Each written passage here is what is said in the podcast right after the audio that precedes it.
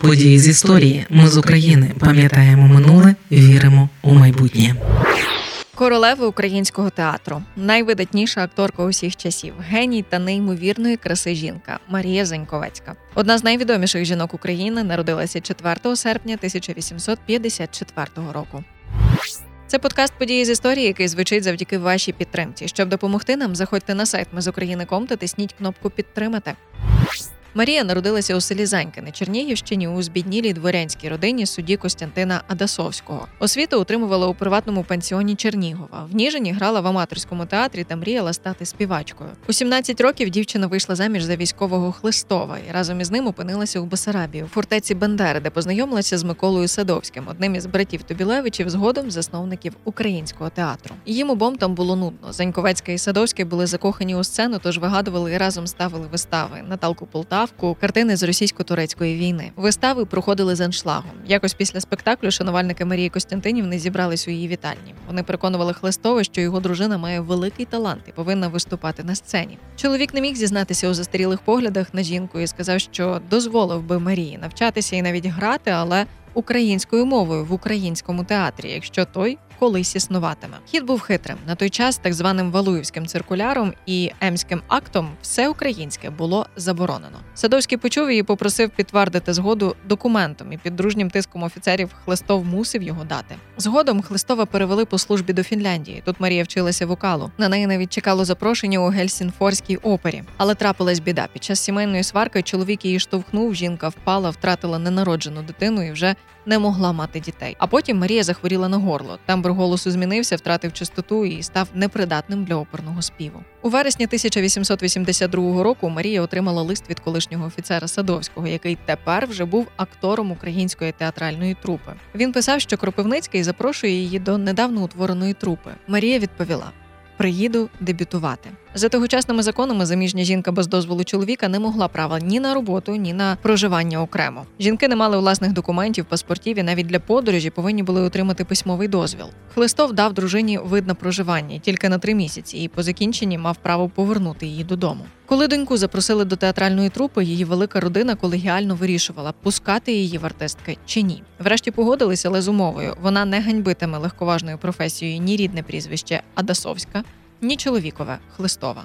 Так Марія взяла собі псевдонім, утворений від назви рідного села Заньковецька. Кажуть, що тоді батько прокляв свою дочку і тільки перед смертю визнав, що вона стала відомою акторкою і шановною людиною, і помирився з нею. Дорога з Фінляндії стала першим випробуванням характеру. Коли Марія доїхала до Києва, її ніхто не зустрів. Трупа Кропивницького виїхала в Єлисаветград. Змучена довгою дорогою жінка негайно поїхала туди, і наступного дня вона вже зіграла головну роль у Наталці Полтавці, першій виставі трупи Кропивницького, з якої фактично розпочало почалось життя українського театру і життя його уславленої акторки. Марко Коропивницький був до сліз зворушений її грою, зняв свій перстень і мовив: Заручаю тебе, Марусю, зі сценою. Тепер мені є для кого писати драми. Марія перстень носила все життя. Театральна сцена принесла їй славу, кохання і самотність. Багато років Марія Заньковецька і Микола Садовський кохали один одного, але не могли побратись.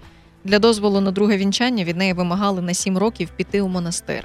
Вона не могла жити без театру і розуміла, що Микола геніальний актор і співак, великий театральний діяч, але неспроможний опікуватись ще й сім'єю. Тогочасні театри були мандрівними. Вони їздили по всій Україні: Полтава, Київ, Чернігів, Харків, Житомир, Одеса. Трупа Кропивницького не раз бувала у Кишиневі, і басарабські глядачі говорили, що йшли саме на Зеньковацьку. Вона була тендітна, струнка, мініатюрна, близько півтора метра зросту. Зеньковацька любила себе. Вона вдягалася у шикарні блузки, розшиті гладдю типу народного одягу, елегантні сукні, капелюшки і рукавички, носила наймодніші вишукані шалі і пальта з каракулем та навіть замовляла креми з Лондона. Захоплені шанувальники приносили їй квіти кошиками, дарували оди листівки, освічувалися у коханні просто на вулиці. А після вистав молодь несла актрису у кріслі додому як королеву. Відомий випадок, коли після однієї з вистав захоплені глядачі випрягли з коляски коней і самі довезли актрису до вокзалу. Геніальна ж гра Заньковецької на розрив підживлювалася особистими стосунками. Кохання до Миколи Садовського і 27-річний цивільний шлюб із ним принесли акторці як щастя.